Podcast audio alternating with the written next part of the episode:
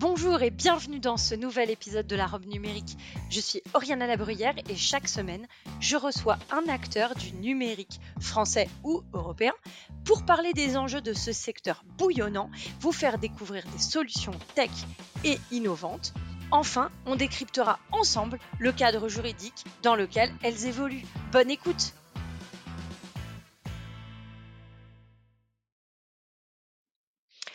Bonjour, bienvenue dans ce nouvel épisode de La Robe Numérique. Ça faisait longtemps qu'on n'a pas parlé de cybersécurité, vous ne trouvez pas ?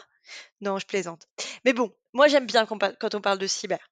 Alors aujourd'hui, je vais d'abord vous inviter à faire un petit tour sur le site de l'ANSSI, donc l'Agence nationale de la sécurité des systèmes d'information pour ceux qui ne savent pas, qui a fait un panorama de la menace cyber, et donc de la cybermenace en début d'année. Et ça vous permettra une chose, c'est de vous rendre un peu compte de l'ampleur du phénomène. Alors, on va parler du sujet aujourd'hui avec mon invité, qui est Michael Monerau, qui est fondateur de Qontrol.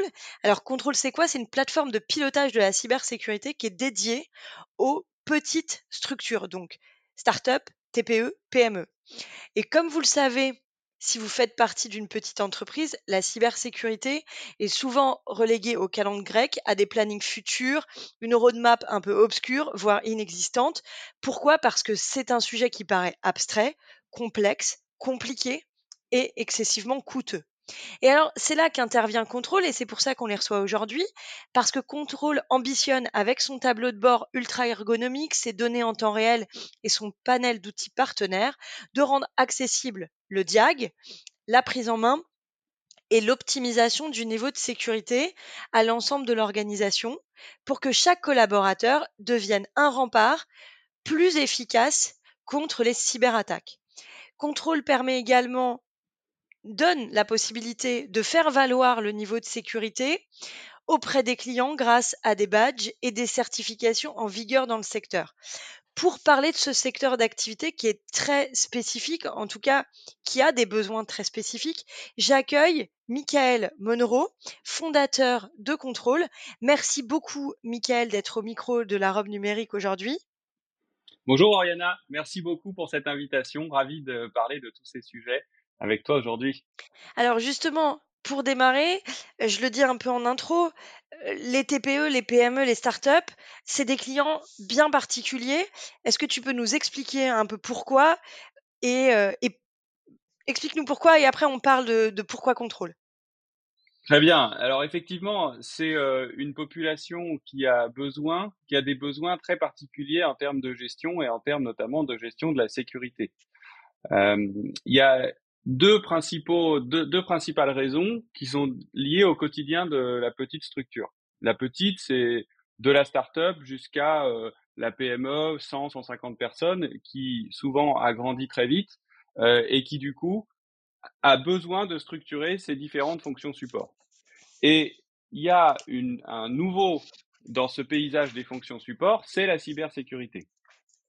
Donc les deux raisons qui font que il y a des besoins particuliers. C'est la première, une croissance rapide ou une absence de personnes en interne qui est experte sur les sujets de sécurité. Et la deuxième particularité, c'est que les clients vont se mettre à demander des preuves de cette sécurité. Et donc, en fait, les petites structures, elles sont prises en ciseaux comme ça, entre des exigences qui sont croissantes de la part des clients et des donneurs d'ordre, notamment à cause de la cybermenace dont tu parlais en introduction, c'est-à-dire que, étant donné qu'il y a de plus en plus de menaces qui s'appliquent sur les grands, ils se mettent à être de plus en plus exigeants avec leurs partenaires business. Donc, les petites structures, elles sont prises en ciseaux entre ces exigences croissantes du côté de leurs clients et la difficulté à mettre en place un plan d'action de sécurité en interne.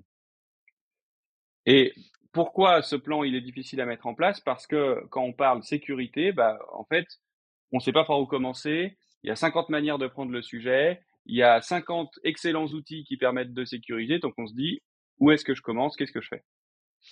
Et alors justement, est-ce que tu peux nous donner un peu ton parcours et nous expliquer pourquoi tu as choisi de créer Qontrol ? Alors, moi, j'ai un parcours avec deux jambes, c'est une jambe plutôt tech avec une formation initialement qui était sur la tech, la sécurité des systèmes, et ensuite une deuxième jambe qui était plutôt du côté public, où j'ai passé plusieurs années à contribuer aux politiques publiques dans le secteur du numérique et de l'industrie pour aider les entreprises, souvent les PME, à tirer le meilleur parti de leur environnement réglementaire et économique, et puis tout ce qui concernait la numérisation et la modernisation des moyens de production. Et donc, en fait, c'est en étant au contact de ces entreprises qui cherchent à se moderniser et donc qui s'exposent de plus en plus au numérique, ce qui est un énorme facteur de productivité, mais en même temps, ce qui ouvre toutes les menaces dont on parle là, c'est au contact de ces entreprises que j'ai vu finalement qu'elles avaient besoin d'être aussi intelligentes sur les sujets de sécurité qu'elles le sont sur tous les autres sujets qu'elles traitent. On parlait au départ des fonctions support. Moi, il y a quelque chose que j'ai vu au contact des PME, des startups, c'est que les gens qui sont dans ces structures-là, ils sont ultra intelligents et malins sur beaucoup de problèmes qu'ils ont à résoudre. Quand une boîte, elle va être sur son propre métier, évidemment, c'est ce qui fait qu'elle fonctionne, qu'elle soit maligne là-dessus, mais aussi sur ses gestions de compta, de paye, etc., elles y arrivent à gérer ces fonctions support-là, alors que bah, c'est pareil, personne, toutes les boîtes n'ont pas des experts de paye en interne. Donc, si on arrive à faire ça, pourquoi on n'arriverait pas sur cette nouvelle fonction cybersécurité, alors qu'elle devient tout aussi nécessaire pour être capable de signer des contrats et donc de faire tourner la boîte. Et donc, en fait, c'est ça qui a créé l'envie de faire Qontrol. Est-ce que, d'ailleurs, on pourrait peut-être les rassurer ? On peut dire quand même que plus on est petit, plus c'est simple ? Oui, la réponse est oui. Et plus on est petit, plus c'est simple. Et plus on est au début de son développement, plus c'est simple aussi. Parce que ce que j'aime bien donner comme image, c'est l'image de la dette technique. Dans des boîtes tech, on sait ce que c'est, on accumule de la dette. Dans la vie, on sait ce que c'est, on range sa maison ou pas, puis on fait un nettoyage de printemps. Et bien là, c'est le même sujet avec la sécurité. Si on avance sans la prendre en compte, bah là, on accumule une dette qui va être très lourde à payer le jour où on veut la payer. Si on la traite avec le temps au sein d'une roadmap raisonnable et qu'on a bien réfléchi, bah en fait, on n'accumule pas de dette. Et donc, quand on grandit, bah en fait, c'est indolore puisqu'on met en place les bons process et ça évolue avec l'entreprise. Donc, dans l'introduction, j'ai expliqué que vous aviez des partenaires. Est-ce que, avant de nous présenter comment ça fonctionne, tu pourrais nous dire comment vous choisissez les partenaires avec lesquels vous travaillez ? Alors, les partenaires qu'on choisit, c'est en priorité les solutions qui sont les plus efficaces pour les clients et les besoins qu'ils ont en face d'eux. Et ensuite, on choisit en priorité des solutions françaises et européennes parce qu'on a envie de contribuer à cette idée de souveraineté sur la cyberdéfense de la société et des sociétés de notre écosystème, de notre pays. Donc, on met en avant des solutions qui sont efficaces, éprouvées, qui sont le plus simples à gérer pour que les petites structures, elles soient capables de construire, de mettre les différentes briques dont elles ont besoin pour construire la bonne politique de sécurité. Et ce qu'il faut avoir en tête aussi, c'est qu'au début, il y a des choses à faire qui ne sont pas forcément des outils par ailleurs, qui peuvent être des processus, de l'organisationnel. Et donc, il faut voir la cybersécurité comme une forme de discipline aussi dans une équipe. Et donc, pas toujours comme simplement, faut que j'aille acheter un produit sur étagère. C'est aussi quelques changements de comportement qui ne coûtent rien. Exactement. Alors, c'est intéressant ce que tu dis là parce que c'est vrai qu'on voit souvent la cyber sous deux angles. C'est compliqué, c'est technique, c'est hyper expert. Et le deuxième angle, c'est cher. Et j'adore quand tu dis que parfois, ça coûte rien parce que c'est parfois aussi juste du bon sens paysan, quoi. Absolument. Et bon sens, ça coûte rien. Donc, je suis ravie que tu puisses le dire parce que nous, quand on le dit, je suis pas sûre que ce soit très entendu. Et donc, je suis ravie que tu le dises parce qu'effectivement, mettre en place des réflexes de réflexion, ça coûte rien. Absolument. Et alors, ça veut pas dire que c'est intuitif parce que les bons réflexes sont pas toujours ceux qui sont intuitifs. Mais une fois qu'on comprend, et nous, c'est ça notre approche, c'est d'expliquer les choses et pas d'imposer, de dire voilà, il faut faire comme ça. Parce que ça, à l'expérience, on sait que ça marche pas. Par contre, quand on explique, bah, faites plutôt comme ça parce que ça, c'est plus simple pour vous et puis ça évite ça au collectif, eh bien, en fait, ça fonctionne. Et du coup, on développe des réflexes qui permettent… on prend un exemple, c'est les fraudes au président qui sont une forme d'hypnose de la personne qui est contactée et qui se met à donner ou à faire un virement alors que c'est pas prévu. Eh bien, en fait, la manière de se protéger d'une attaque comme ça, qui souvent est la résultante d'une attaque réussie parce qu'on récupère des infos très précises sur l'entreprise, donc on est capable de faire une arnaque crédible, eh bien, comment on s'en protège? Ça, c'est avec des process. C'est avec le fait que il n'y a pas une personne qui peut faire un virement ou faire une décision de virement sur quelque chose. Alors, on se dit, mais ça, c'est pas de la cybersécurité à la Matrix. Bah non, mais en fait, c'est de la sécurité de l'information qui va faire en sorte que bah, s'il faut deux personnes pour faire un virement, bah, c'est difficile d'hypnotiser deux personnes en même temps, alors qu'on peut le faire sur une. Et donc, il y a plusieurs moyens comme ça d'éducation dans l'entreprise qui sont même, avant de considérer des outils, des moyens de bien structurer sa résilience. Alors justement, sur la faute au président, c'est intéressant ce que tu dis sur l'hypnose. Moi, je suis toujours assez subjuguée par le fait que les gens ne se parlent pas. Oui. Et le premier rempart contre la cyberattaque, c'est aussi de se parler, de parler de son étonnement, d'un changement de comportement qui paraît vraiment très exceptionnel. Et donc, de réinsuffler le droit de douter. Et je crois que si on a le droit de douter d'un ordre hiérarchique, en tout cas de ce qui paraît être un ordre hiérarchique, c'est-à-dire non pas le questionner par le même canal, mais se déplacer, aller parler, en parler à d'autres, son collègue, lui dire bah, « tu trouves pas que c'est bizarre ?» Enfin voilà, ce droit de douter, ce droit de communiquer, de parler avec le supérieur hiérarchique qui est censé avoir donné l'ordre. Et lorsqu'on a, et je crois douter encore plus, lorsqu'on a l'obligation du silence. C'est, moi, je trouve toujours ça hyper suspect quand on reçoit un mail en disant « surtout tu ne m'en parles pas ». Mais là, enfin, c'est très bizarre. Absolument. Envoyer un petit Teams, n'importe quel canal, un petit SMS en disant voilà, merci monsieur, j'ai bien vu votre demande, mais est-ce qu'on pourrait s'en parler rapidement ? Quelle demande ? Voilà. C'est très bizarre, mais moi, je suis toujours subjuguée par cette qualité et j'en profite pour les TPE, PME. De faire aussi une petite alerte, c'est la fraude aux faux conseillers bancaires, qui est aujourd'hui un fléau de gens qui appellent, qui mettent une pression de malade. Et donc, voilà, pareil sur les cyberattaques, en tout cas sur cet aspect, il est urgent de ne pas se précipiter.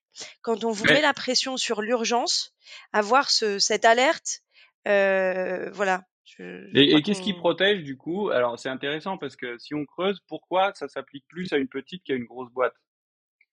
Et la réponse à ça, c'est parce que dans la grosse boîte, il y a des process qui font que, en fait, une personne, elle peut pas aller faire un truc. Alors que dans une petite boîte, on a encore un témoignage récent d'une personne qui a appelé un WhatsApp en disant, alors qu'ils n'utilisent pas WhatsApp, faut aller m'acheter des cartes cadeaux Fnac, machin, et puis tu me donnes des numéros et tout. La personne, elle le fait, alors que le boss, il était dans la pièce d'à côté. Et il dit, je suis en réunion, tout ça. Et en fait, ce qu'on voit, comment on se protège de ça, bah, c'est en ayant quelques règles, disant, bah, on ne vous demandera jamais un achat par un message, par exemple, un truc comme ça. Donc voilà. Du coup, nous, ce qu'on aide, c'est à identifier comme ça, à éviter beaucoup d'accidents bêtes. Et ensuite, à se structurer pour ne pas avoir d'angle mort, justement, qui laisse des portes ouvertes sur les moyens d'action des attaquants, et à structurer les approches à la fois outils et organisationnelles, culture au sein de l'entreprise.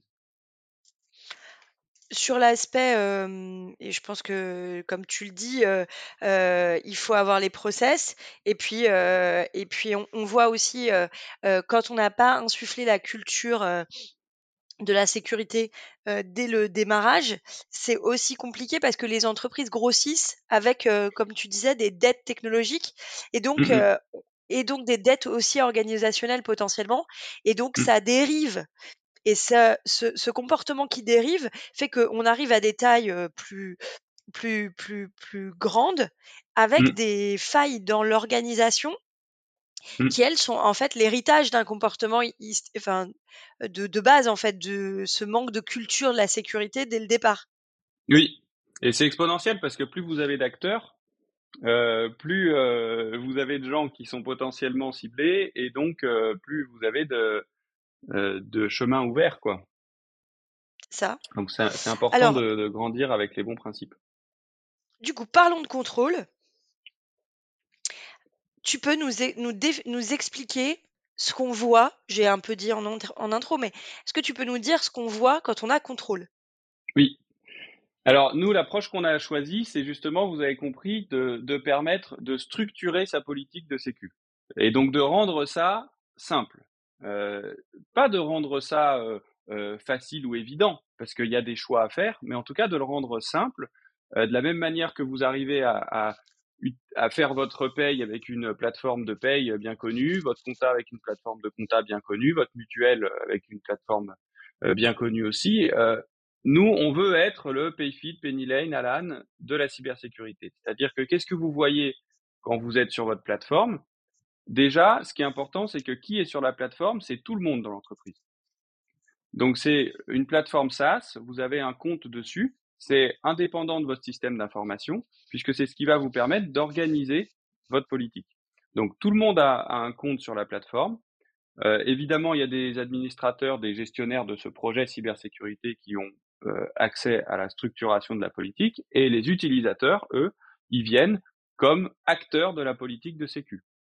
Et donc, comment ça se passe ? C'est qu'au début, on va interviewer par des questionnaires dynamiques et ludiques chaque personne dans l'entreprise pour comprendre où elle en est, l'entreprise. C'est-à-dire quels sont les process qui sont en place ou pas, quelles sont les pratiques qui sont au quotidien de l'entreprise. Je prends un exemple, est-ce qu'il y a des clés USB dans l'entreprise ? Est-ce que comment on parle au client ? Comment on envoie un gros fichier à un client ?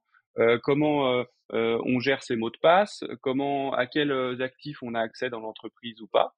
Et donc nous, ça va nous permettre de faire un panorama qui est très concret. Et c'est ça qui est intéressant, c'est que sur les petites structures, il faut être très concret pour être convaincant et montrer qu'on peut vraiment bouger des choses qui vont avoir un impact direct sur le niveau de protection de l'entreprise. Donc, on fait une interview de tout le monde, y compris des managers et des non-managers, et on va avoir une image très fidèle à la réalité.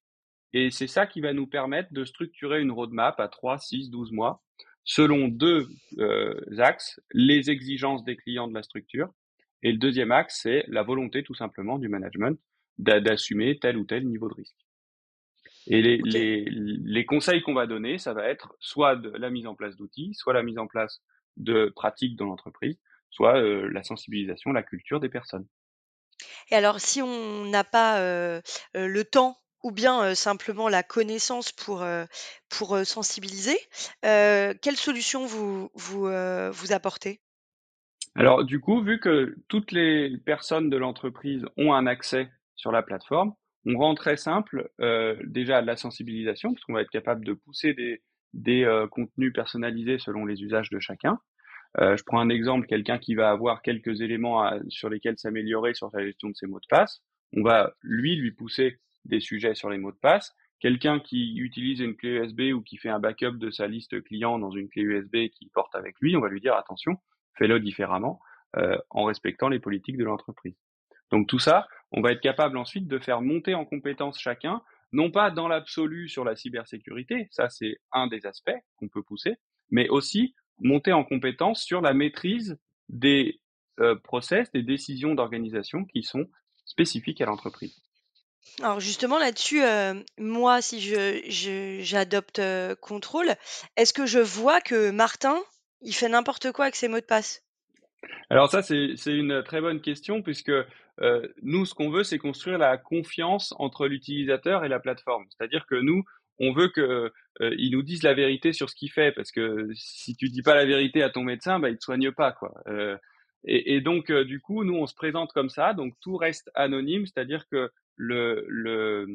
l'employeur ne sait pas qui, par exemple, utilise une clé USB ou pas. Ce qu'il sait, c'est qu'il y a 3 personnes dans l'équipe qui utilisent.